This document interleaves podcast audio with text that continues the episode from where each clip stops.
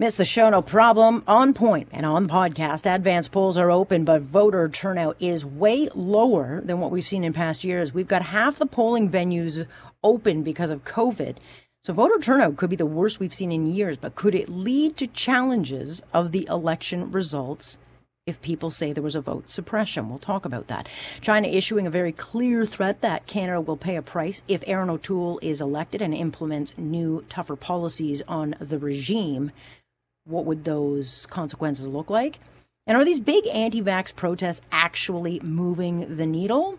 I'd say they are, but in the wrong way.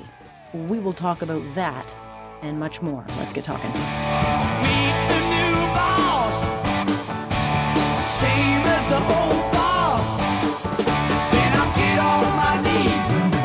This is On Point with Alex Pearson on Global News Radio. I did not want her to lie. I would never do that. I would never ask her that. That is simply not true. Yeah, as usual. Women always experience Justin Trudeau's lies differently. Alex Pearson with you on this Monday, September 13th. I hope you had a terrific weekend. Seven days. Yes, we are into the last week. We're racing towards voting day. And um, I voted on Saturday. I went up to the advanced polls, and all I can tell you is to uh, pack your patience because I went really early. I was one of the first people in line, and it still took me a good 40 minutes to go through the process because they barely let anybody else inside the building. And a few observations I take those lined up around me were very motivated voters. And so they were willing to take time on a weekend, get out there and do their thing. So they were going to wait no matter what. But they were also, as I overheard, irritated that they had to vote in an election they didn't want. The problem is with the setup we've got here, a majority of people, I think, in this country are not going to get to vote. And Elections Canada, uh, when you look at what they've got, they've set up half the polling stations this election because of COVID. So when you look at a city like Toronto, there are 20 polling stations in total versus the normal 80 ish that they would have. So you're going to have to travel further to vote. You're going to have to wait longer, rain or shine. And now advanced polls close uh, tonight, and that'll be it. And when you look at the numbers for advanced voting, what they've got so far, only a million point three people cast their ballot this weekend. Sounds like a lot? No. In 2019, 4.7 million voted in advance polling. That's a pretty big drop. Far less than what we expected. And also, as far as mail in ballot, ballots, remember we were told it'd be about 5 million? Well, they've only sent out about 800,000 mailing kits. So even those are not as high as we were told. And getting people to vote in this country at the best of times is a very hard thing, but a pandemic election that no one wanted, where we've got voting made a lot more difficult, I mean, we could very well see the lowest voter turnout we've ever seen in this country. And that does not bode well for Mr. Trudeau because conservative voters will wait. They'll wait all day to vote. They won't leave. Whereas some of the younger demographics, they're going to drive and see those lineups and say, Let's go to pub night. Forget this. So I suspect a lot of people will look at the delays and say, pass. Wasn't all that motivated anyway. So, um, depending on how many people get a chance to vote, and we're going to talk to Duff Conacher about this because it is uh, something he and I talked about this morning. There could be some challenges after the fact to the results because some people could say, my vote was suppressed. I could not get out to vote. There weren't enough opportunities given. So I hope I'm wrong, but um, they need to move a lot faster, get a whole bunch more people in, or we are going to see a very disastrous election day vote. Normally, I like to vote on election day. I would wait for election day, and I just, I'm glad I got my vote in. And it still took me time. But here we are, last week of the election, and now we're into the ugly part of this campaign. No holds barred. And, uh, you know, if, if you're to trust the polling, and if they're as tight as they are, you saw a tone change today a much tougher tone from all the candidates. But uh, basically, Erin O'Toole came out and said he has very little respect for Mr. Trudeau. What would the sunny ways Justin think of the prime minister we see today? The one who is clinging to power by dividing the country, fostering fear and division, sowing myth truths and misinformation wherever he goes. The one who says he's a feminist, but pressured a woman to lie to cover up his corruption. The one who preaches honesty and transparency while funneling cash to liberal insiders. The one who talks about reconciliation while suing Indigenous children the one who talks about the environment while pumping record emissions into the air, the one who says one thing and then immediately does the opposite. I'd say he's all talk and no action, but this is worse. A person so blinded by his own ambition that he can't see the rot in his own party. Mm. So there you go, Mr. Uh, O'Toole defining what he thinks this election is about, and it's about accountability and character or lack thereof. And he's got lots of material. Uh, Jody Wilson Raybould's name, you know, has been uh, coming up a lot in this campaign, in part because she's put it into the campaign. And she's got a very scathing book that drops tomorrow. It's called Indian in the Cabinet Speaking Truth to Power. And over the weekend, she put out, and I'm sure you read it, this excerpt describing a meeting that she had with Mr. Trudeau days after the SNC scandal broke. And it's a pretty scathing indictment of her now former boss. I mean, she makes it very, very clear that she felt he was asking her to lie about how his team handled the whole thing. And Trudeau denies this, but Jody Wilson Raybould also reveals that Mr. Trudeau used the same, you know, she experienced it different defense that he seems to kind of get away with. And so over the weekend, Mr. Trudeau was on the defense again, and he said, you know, that this issue has been litigated already. Well, I'm sorry, but that's not your decision to make. I mean, you won the election but you got a minority. And so for the prime minister, for Justin Trudeau, we got to get out of the habit of calling him that during the election. Um, the bottom line is the federal ethics commissioner found that Trudeau had violated conflict of interest rules by attempting to interfere in the corruption case against against an SNC Lavalin. So they he did lie. I'm sorry, but they found that he did. But then over the weekend, Former Liberal MP Celina Caesar-Chavannes, she was on the West Block with Mercedes Stephenson, and she was rattled not ju- just by what she, she had heard, because she said she too experienced the very same kind of aggression. And I wasn't heartbroken sorry.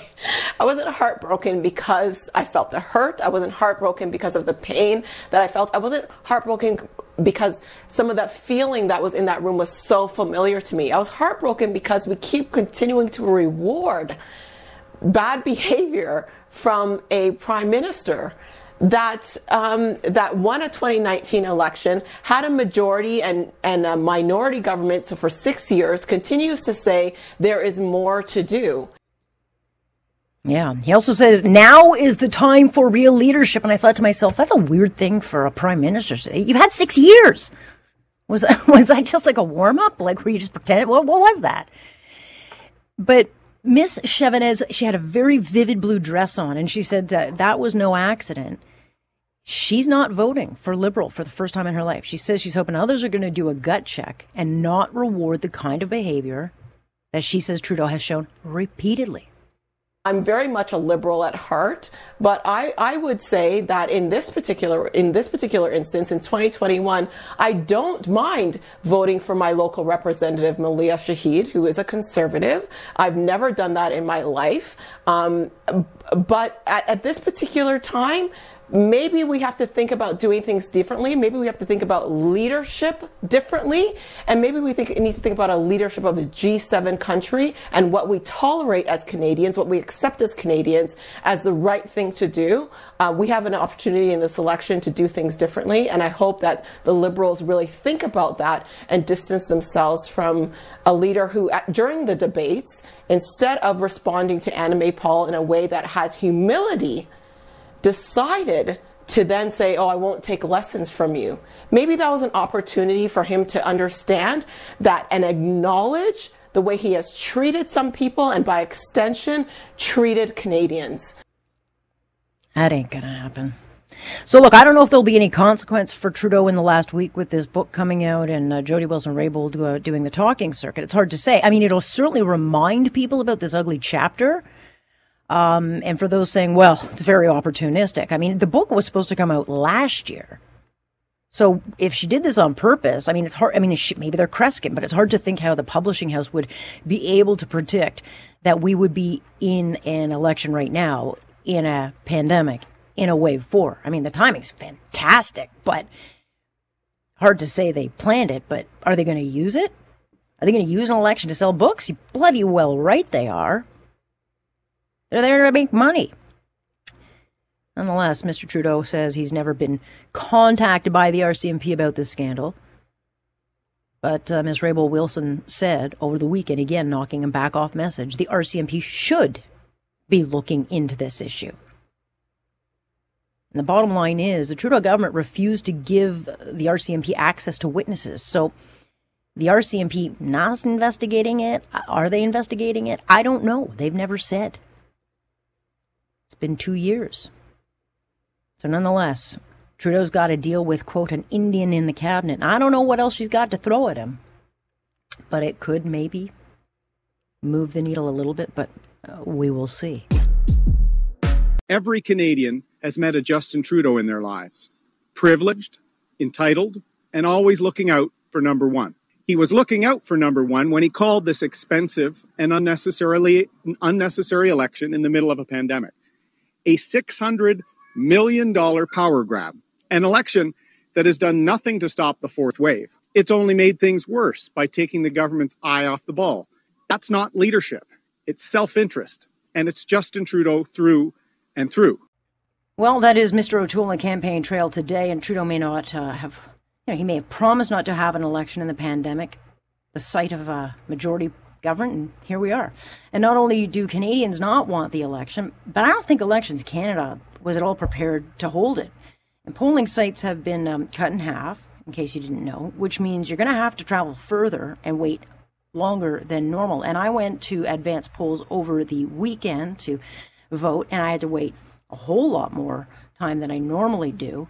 And if you're not a motivated voter, then most are simply going to stay at home. And already advanced polls are way down. Only 1.3 million Canadians voted early this year compared to 4.7 million in 2019. That is a massive drop. And low voter turnout does not help Mr. Trudeau. But worse, if people can't vote, one of the things I wondered Will we end up with a challenged election after Monday's vote? Duff Conacher, co founder of Democracy Watch and Democracy Education Network, joining me now. Good to have you, Duff. My pleasure. What do you think about, you know, I'm, I'm trying to figure out, like, how could Elections Canada not have come up with a better way to get more polling locations, um, given they had, they, they, like the media, knew three, four months out this was going to be a thing? Yes, um, but they can't actually move to um, hire and train people and until they know an election is for sure coming. They can't get the appropriations from Parliament and uh, start up. And that's why fixed election dates are so much more fair and, and better because uh, when the election is on the fixed election date, Elections Canada does know it is going to happen because it's required by law and uh, can actually do the planning and the get the money from Parliament to plan and hire and train people. So, so it's, I mean, snap elections are just unfair in every way, and also put Elections Canada in a bad position to actually give everyone a, a good opportunity, an easy opportunity to vote. Yeah, I mean, you take a, a, an area like an urban center like Toronto that normally would have 80-ish polling centers. Uh, now it's down to 20. That that means I mean, it's hard enough, as you well know, Duff, to get people out at the best of times during an election. But you make anything more difficult, let's say it rains, or let's say people have to wait in line for about an hour because they can't have too many people in at each uh, polling center because of COVID rules. A lot of people, uh, I think I would be concerned, are just going to say, I'm not going to bother. Yeah, and the other problem uh, with COVID uh, and the pandemic uh, being in a fourth wave right now, which Trudeau knew also, mm-hmm. is that um, Elections Canada has to find polling stations that work in terms of keeping people spaced out. And that is um, not easy to do. And that's why a lot of the stations locations have been cut. As well, schools are in session with students, and uh, and provinces and, and schools are quite rightly resisting having a whole bunch of people walking through the school. on Monday while students are in class. Um, again, due to COVID, uh, it's just such a bad idea to have an election uh, during a pandemic. We learned that with Newfoundland and Labrador's election last January, and everybody knew, and uh, Trudeau went ahead and did it anyway. Uh, right. So it's it's just all his fault that this is happening, and it's bad, and it's going to essentially amount to voter suppression overall. Uh, and the mail-in ballots, people can do that, but you have to know how to do it. It's multiple steps compared to going to a polling station and you have to write in the the candidate's name, so you have to know them, mm-hmm. not just the party. Mm-hmm. It's it's harder, and every step you add is another barrier that's going to reduce voter turnout, as well as people having to get it mailed back in time. So right. It's, and it's and so when I looked at the yeah, I mean they were expecting five million uh, in in mail ballots. Uh, they haven't even sent out eight hundred thousand kits, so that's also way le- you know way down. But when you see the numbers that we are 3 million shy of what we saw in the last advance polls. What does that tell you? Does that tell you that those are people who didn't care or want to be in this election? Or does that tell you that people are worried? How concerned are you that people didn't take advantage of getting out early? Even without a pandemic, this is a really, really bad time to hold an election. Students, if they're going to college or university, are often moving and setting up a place to live and getting all their courses, everything sorted out anyone with kids doesn't come up for air for a couple of weeks because you're trying to get their, them off to school and get their fall schedule going. People were on holidays uh, in August when the election started. It's just about the worst time. There's a reason we fix election dates for municipalities at the end of October. The reason the U.S. has their fixed election date in uh, early November. That's the time to do it because students are settled in so they can register to vote where they are. People's lives are not busy with the early September transition that many, many people do. Again, anyone with kids in school. It's just a really bad time for an election. Uh, and it was just an entirely selfish, greedy, and frankly stupid idea for, for Trudeau to be calling an election in mid August during a pandemic. So, could we then see a challenge to the results? Could someone come forward and say, "Look, there wasn't enough time for me to vote. I couldn't get in," and um, you know, it, could we see anything like that? Yes, we could, and it's happened in, in Newfoundland and Labrador, uh, where the, the, election date was switched twice because of COVID, and cha- other changes were made. The mail-in ballot system didn't work. Uh, as well as they were hoping, in part because Canada Post was suddenly flooded with a bunch of ballots, couldn't get them delivered on time and or even processed to have the postmark on them so they'd be counted. And there are challenge, there's a challenge to that overall election as being an illegitimate election that denied people the charter right under Section 3 of the Charter to vote in a fair and democratic election. So I wouldn't be surprised, especially if it's very close, to see uh, such a challenge happen after this election.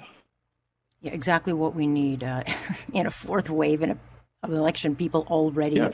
Did not want. I wanted to let you also uh, comment on uh, because it was such a big uh, issue over the weekend. Is a comment made by Jody Wilson-Raybould about the RCMP uh, and she says, well, the prime minister says, well, the RCMP hasn't called me, um, and this issue was settled in the last election. She said, no, indeed, the RCMP should be calling and should be probing the SNC-Lavalin affair. Um, you see why they wouldn't. I mean, Robert Fife, a couple of years ago, I think it was 2019 September, had said that they can't talk to witnesses, they can't talk to anybody, and so it's not that they might not be looking into it. It's more sounds like they can't look into that.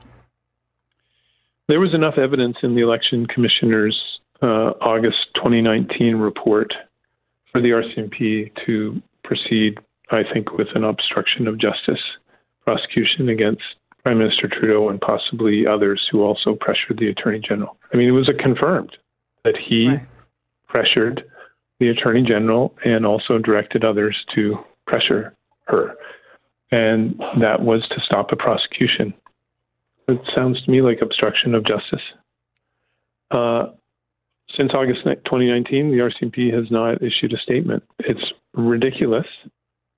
The RCMP and Crown prosecutors owe the public full explanation as to whether they're going to prosecute or are investigating and are facing a block. If they're facing a block, go to court and apply uh, to have the cabinet confidence lifted because it's a criminal investigation and the cabinet confidence that Trudeau imposed to try and silence people and keep documents out of the hands of the ethics commissioner must be lifted for the RCMP to be able to do its job. But to sit here now for two for two years and say nothing, it's totally unacceptable, and they owe the public an explanation. The RCMP and Crown prosecutors must issue a public explanation soon. Oh, it would be nice. I mean, but as far as the concern, the uh, Prime Minister or Justin Trudeau is concerned, uh, this issue was decided in the last election, and you say what to that? Well, no, criminal charges are not decided by elections. They're decided by, hopefully, RCMP and Crown prosecutors making independent decisions and not just rolling over like like we have seen police forces roll over on these kind of political cases too many times in Canadian history where they just say, oh, well, let's just wait long enough and then people will forget about it, move on to other news, and we'll just drop it and let people walk away who did wrong. It, it, it happens again and again, especially if someone resigns their office. I think it's actually the Canadian way. If you resign your office or retire, then you will walk away scot free no matter how bad the wrongdoing was you did in, in, in, in office because every watchdog, including the RCMP, will roll over and let you walk away with your full pension and and uh, and no record of wrongdoing. It, it's unfortunately what happens again and again across the country, including at the federal level, and uh, that's why Democracy Watch is is uh, planning to proceed with a, a private prosecution uh, if we don't get an explanation soon from the RCMP and uh, the Crown prosecutors. That we don't need more evidence than what was in the Ethics Commissioner's report. Right. In other words, uh, no matter what happens on September 20th, you guys can take this to court. Uh, the Attorney General can step in and stop it. It would be tough for a Liberal Attorney General to step in and stop it. And if the Conservatives win, the Conservative Attorney General likely wouldn't step in and stop it. But it's really the RCMP and Crown prosecutors, they have a responsibility to do their jobs properly, independently, impartially, and effectively. And that means either prosecuting or explaining why they're not. But to, to remain silent for two years, they are doing wrong themselves. The RCMP would say, oh, well, we can't make these kind of announcements during elections. Well, not making the announcement is just as bad. It's just as political an act to not make a, a disclosure or not charge someone during yeah. an election campaign period as it is to remain silent. Not to mention, they did this the last time there was an election called. They said, "Well, we can't we can't comment on it now." Well, they've had now 18 months, and they still uh, aren't saying anything. Well, so two years. Yeah. Their last yeah. statement was in August of 2019. Two full years, not a word. That's that's just that is wrongdoing by the RCMP. Not just wrongdoing. It's, it's just you wonder why people are so cynical when it comes to politicians and politics. That's one of the reasons. But you know, the last thing the RCMP needs is more Canadians losing faith or trust in what uh, clearly seems to be a, a, an organization that needs a complete um, rip down, top to bottom. They don't have to always issue these kind of statements as to why they're not prosecuting, but in these high-profile cases involving the ministers who oversee the RCMP, the Prime Minister, and PMO, they do have to because we need a full public explanation as to why they would not prosecute in these kind of cases. We'll see what happens. Uh, Duff, we'll talk again. Appreciate your time on this. Thanks very much for your interest. Take care and stay safe.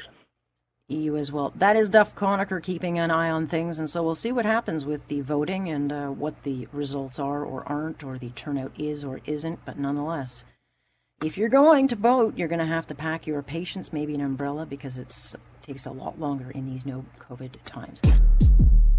No, I will always stand up for Canadian citizens, including the two Michaels. I'll always stand up for our economic interests, trade, security, and I'll always stand up for our values. Canada was a country that led the fight against apartheid. We created an approach globally to human rights. And under Mr. Trudeau, we see, we've seen him not even show up for a vote on human rights. We've seen Mr. Trudeau from the very first days being too cozy and completely out of step with the communist regime in China. Well, that is Erin O'Toole, who was asked today about what can only be seen as a threat coming from China. And how this isn't political interference, I don't know. But over the weekend, China's government took a very hawkish stance, threatening that if an O'Toole government implements any of its policies against China, then Canada will pay a price. And last week, at the end of the week, O'Toole announced his government would shift trade priorities away from China, including recognizing the Chinese persecution of Uyghurs um, as genocide, ban Huawei, have greater political co- cooperation with uh, the island of Taiwan. And of course, all these changes was met with accusations of smears against China by the Chinese government. And it was made very clear that China does not want a conservative government elected. And if O'Toole's chosen and pushes back against China at all, it will, quote, invite counterstrikes from China and Ottawa is the one to suffer. Marcus Kolga, senior fellow over at Macdonald Laurier Institute, also founder of Disinfowatch and an expert in all things Russia, Eastern Europe, and Asian uh, territories. Good to have you, Marcus. Thanks for having me on, Alex. So that's a pretty big headline, and uh, when I saw it, I thought, "Oh, if, if that if ever you wanted an endorsement for Erin O'Toole, he just got that." But that's how's that not interference? It's clearly interference. This is a, a foreign state-owned uh, media outlet, and it's, it's, generous to call it a media outlet. This is a plat- mm. propaganda platform for the Chinese regime um, that often uh, is used to strike out at the critics of the Chinese government, of the Communist Party, and in fact, it's owned by the Communist Party. Um, mm. and so when it uh, starts taking shots, uh, I mean, everyone's allowed to have an opinion, but in that article that you're mentioning, I mean, there are clear shots that are taken against Erin O'Toole uh, personally. Uh, there are, you know, the questions about the platform, about the party, about its position, and really, I mean, trying to sow doubts about the legitimacy of Erin O'Toole as a leader. And so, when you start getting into specifics like that, um, you're moving into sort of disinformation propaganda territory. Um, and like I said, there's everyone's allowed to have an, uh, an opinion, but this is uh, there's no author for this piece. This is clearly coming from the government in Beijing, uh, and so you know from the past ten years when I've been looking at foreign interference, I would uh, say that this article fits definitely squarely in in that category of foreign interference. You know, China's in it for the long game. We know the threat that they are not just to our national security, but we know how far they will go to send their message uh, with the two Michaels being taken into custody. Would it be beyond China if there is a uh, even a minority um, O'Toole government elected on Monday the twentieth? Will they send a message right away? Well, that's a good question. You know, I think that this uh, this piece that was published is sort of that planting of a of a flag and a warning shot uh, because the Chinese government is clearly uh, concerned that this is this is a possibility. Um, you know, you mentioned the fact that that platform, the the conservative platform, um, has some very strong positions on uh, on the conservative uh, platform, and um, and certainly, you know, the NDP has actually also been very strong. Uh, on on China, and this is uh, this is a, a, a, huge concern to the regime. I mean, over the past uh, you know, uh, two years, uh, the the Chinese government, despite all of you know the, the ongoing uh, genocide in Xinjiang, the incarceration of the two Michaels, and uh, again Huseyin Celil, who was incarcerated in 2006 and remains in a prison, um, the Chinese government has been getting away with all this sort of a free pass. There have been very few consequences, um, very few costs that have been imposed uh, by the current government for their actions. And I think that they're seeing when they're looking at the platform, the conservative platform, um, mm. which does have uh, several measures to hold them to account. The NDP also has, has said that they want to move trade away from China and hold them to account for human rights abuses. Um, you know, if we're looking at a minority government, conservative or even liberal for that matter, if the conservatives and the NDP are coming out strongly against China, then um, you know, I know these guys are, are concerned, and so this was uh, the purpose of this uh, of this piece was to send that warning shot across to say, um, you know, we're, we're going to be tough and we're going to take a stand um, after the election. Yeah, I mean, I mean, we know that um, it, it is an issue, uh, foreign policy, even though it wasn't discussed in this election at all, which I think is a, a loss for Canadians. It is a big yeah. issue. We have a lot of big geopolitical issues, not just the fall of Afghanistan, but certainly China's role in a new Afghanistan, China's role um, in the two Michaels, uh, China's uh, you know increased national security threat to this country, Huawei. There are a lot of big issues with China and trade. None of it's being discussed, Marcus, and something's got to be done about it. The only person I really have a defined a kind of um, you know idea of what they'll do is Mr. O'Toole. This is an area he's been very kind of consistent and strong on, and I don't get the sense that that anything will change in our stance if either uh, the NDP or the Liberals uh, continue to govern. Yeah, I mean it's a good point. I, you know, I've I've been researching all three platforms and sort of trying to uh, compare who's saying what uh, with each party, and and certainly the uh, the Conservative Party uh, does have the most robust platform. Um, you know, they have a plan and a detailed plan for uh, for tackling foreign interference. For example, there's uh, there's a robust plan for protecting human rights, whether it's um, the abuses that are going on in Xinjiang and Hong Kong. Or anywhere else in the world, including Russia and Iran um, they will they've committed to using and updating our sanctioning legislation, Magnitsky sanctions, which allows us to freeze the assets of uh, foreign officials who hide their money in Canada. We know this is happening. There's several journalists who have um, researched this, investigated it, and it, it is happening. It's, it's, Canada has become a haven for this dark money. Um, and uh, you know, I, I, to, all credit to the NDP. Uh, they are acknowledging. They have acknowledged these problems as well, and they've presented uh, you know, certain policies uh, to to address this. Um, the unfortunate thing about the Liberal uh, plan is that it mentions China, Iran, and Russia just once in the entire platform, and um, and everything is sort of solved with a catch-all of working with our allies in the G7 and NATO to address these problems. So, you know, right. I guess they get points for acknowledging the problem. But uh, in comparison to the, the other two parties, especially the conservatives, who are offering detail specific plans to address them, uh, the liberals uh, really are, are, coming up very short. And that could be one reason why we haven't seen any sort of uh, meaningful debate on foreign policy during this campaign. Well, I would I would put um, money on that, uh, and I would walk away with that money. Um, you know, just uh, before I let you go, uh, Marcus, I know that you're going to be writing about about this because it's such an important issue. But let's I don't know who's going to win on September 20th, but China, we know what China is willing to do. Should ch- Canadians be preparing themselves that more is to come, regardless of who governs? I mean, at some point, we're going to get a decision on the Meng Wanzhou order. Uh, we have to, at some point, make a decision on things like Huawei. Is it, um, you know, should Canadians be prepared for some ugly times ahead? Yeah, definitely. I mean, this is, you know, both, whether it's China, Russia, or Iran, um, they use what are called gray zone tactics. So this is disinformation, foreign interference, and intimidation of Canadian activists. And um, you know, there's there's no reason to believe that after the election that this is going to stop. I think a lot of um, people in Ottawa, including this current government, um, you know, they have a 2016 understanding of all this, and they think that it's just limited. That China just they focus on the elections, then they stop, along with those other regimes. They don't. Um, CSIS and uh, and most of our intelligence community has warned that the threat that these regimes pose to us it's persistent, it's growing, it's not going away. And Canada is among the only G7 countries that really hasn't taken a, a serious look at policy and, and built a robust, robust strategy to protect our democracy and society against these sort of tactics. So, um, you know, these these these governments, without any sort of consequences, and if we don't have any defenses, they're going to take advantage of that and uh, continue okay. to try to manipulate us. So it's it's going to be a problem after the election. Stay tuned. All right, Marcus, appreciate your insight into this, and we'll chat again. Thank you. Thanks, Alex. Anytime.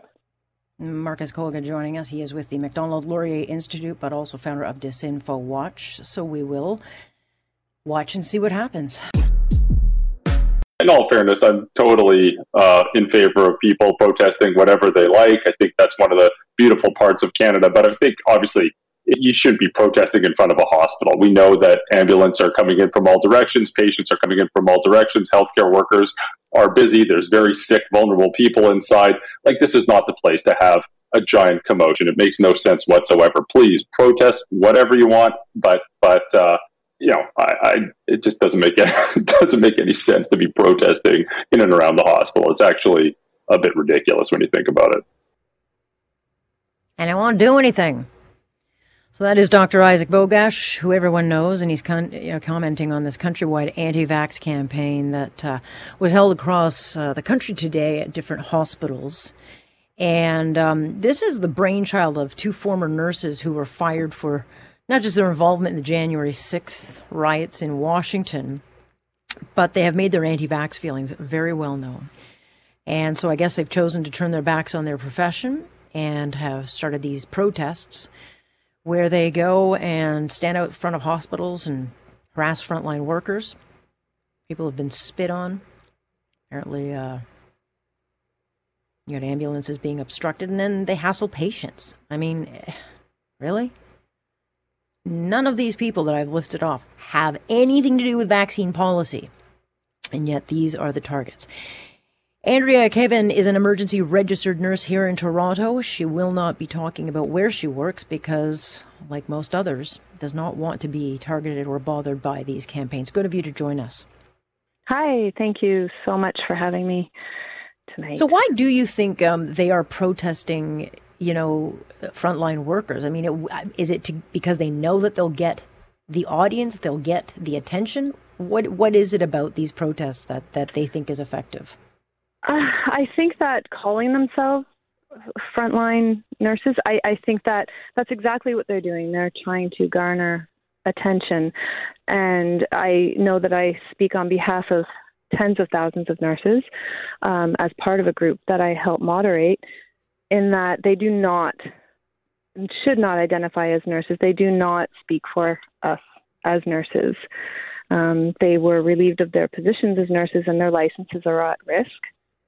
Um, but yeah, I, I think that using the term nurse is is actually quite damaging to the work that nurses have done, both within the hospitals and and uh, f- for our current fight in the crisis with, of nurses. You know, once upon a time, and oh, seems like an eternity now ago, that we go out front and bang our pots and pans in thanks to frontline workers mm-hmm. like yourselves for all you guys do. And now it has just become so politicized and so nasty. Um, and, and there are those, as you well know, Andrea, in healthcare that are choosing not to get vaccinated. And for whatever reason, that's the choice mm-hmm. they've decided to make. Mm-hmm. But this is different. We've got all sorts of different groups across this country that are focusing their attention on, um, on where they know uh, I guess the cameras will go. Um, how much mm-hmm. uh, how much concern is there among you and your colleagues that this is either the starting point or this is just uh, you know the point of things getting worse?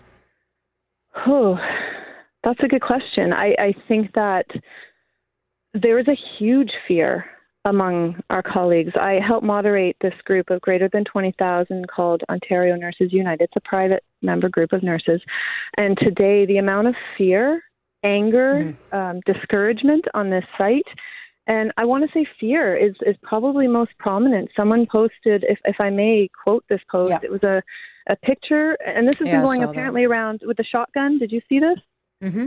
Yeah, it's a woman holding a, a shotgun with the caption, um, maybe we should bring that thing tomorrow and uh, it'll get their attention or something along the yeah, lines. and we are not only going to protest, but get inside and show the world COVID is fake. And we're already suffering a nurse shortage. And I don't know yeah. how many nurses, I don't want to go to work. this isn't what we signed up for. And uh, to think that this is driven by two people who call themselves nurses is, is, is horribly misrepresentational. And it's yeah, and, it's. Sta- it's not just those things, Andrea. It's dangerous because then they tell other healthcare workers or they can mm-hmm. tell people as a healthcare worker, this is my advice to you. And people will actually listen to them. And that's the unfortunate thing is that they can go under the guise of being a mm-hmm. healthcare frontline worker exactly. and spread a lot of information. How much of this, though, do you blame on, you know, the politicians? I mean, the, Mr. Trudeau has chosen this issue, vaccine mandates, as something to campaign on. How much of the blame do you, do you put on the rhetoric? I think that it's important to, as much as I want to also politicize this, I mean, the campaign, the fact that we even have an election right now yeah. is discouraging to so many people. Um, but even nurses right now who would normally vote a certain way are finding mm-hmm. themselves completely divided. And this is again being seen on our site completely divided and unsure who to vote for. And to then come out and say, well, we're going to criminalize protests in front of hospitals and blocking of this shouldn't even be this should be policed. This should already be policed. And i don't want to bring i don't think the politics of this is important as so much as the fact that no politician has really commented or made a commitment to the crisis of nursing. And that is the shortages yeah. you know and to to just bring back your your your um, previous point about the fact that these two nurses cultivated a following based on the fact that they call themselves nurses, and that's just. I know that some of the people who follow them are, you mm-hmm. know, educated. Uh, uh, the the fact that this biased ideology that they have created is able to attract people, and that they can use them as this medical. Oh, look, nurses say this. Mm-hmm. Again, mm-hmm. it diminishes the work that nurses have been doing across this country to point out the public health crisis. And yeah, yeah, to politicize it is is I, I don't really know how to comment on that to be honest. Um, reckless. I, I, would put it in the reckless category because I mean we, yeah. we just know that once the election's gone, you mm-hmm. guys and society at large are going to have to still deal with this issue because it's not going to go away and it's just going to continue to be more polarized. And so you know, here we are, um, you know, in this situation and I've talked to experts before and I'm sure you have too Andrea but they say like doing it this way and putting people on their defensive actually makes them dig in their heels harder and gets it it's harder to get them vaccinated after the fact. Do you agree with that? I agree in part. Um, I, I can bring to point there's only a handful of nurses that I work with who are not vaccinated and of those, only one of them is adamant. Well, I'm saying in general, not just nursing, but getting people who are hesitant. Right, and and just yeah. to further my point, those those people who I work with, who because I work mm-hmm. in um, one of the facilities in Ontario that they will lose their position. Um, yeah. They just needed a reason. They're like, you know what? You're right. Time is right. Time is now. It's time to get vaccinated. The, those it's a small minority digging their feet in, and it's that small minority that has the loudest voice and is getting the most mm. attention. And I think that that is an error. I think that we need to not give them the attention. We need to not mention the group that's, you know, making these protests happen. I think that giving the attention onto this is dangerous. As you say, it's extremely dangerous. It's extremely reckless. It causes an already strange system full of people who are already half a foot out the door to say that's it my life my yeah. safety my my sanity you know other comments on our group are are you yeah. know this one nurse did comment my ptsd is already at a peak i can't go in i can't pass yeah. these groups of people anymore and now you're you're threatening again the care of of the people and yeah, I'm up against the clock, Andrea, on a hard break. I do have to get to um, to news. I do appreciate you very much speaking to me because I do know that healthcare workers like yourself are feeling a lot of stress from this, and also like they're going to be targeted. So I do appreciate you giving us some time. Thank you so much for for hearing us out. Thank you. And I thank you for everything you do. That's Andrea Caven, who's one of uh, registered nurse here in Toronto dealing with this. And uh, uh, unfortunately, we have to talk about it. But again, how should we talk about it? Thanks for tuning in. Of course, you can join us live Monday through Friday starting 6.30 sharp. I'm Alex Pearson on point. And this is Global News Radio.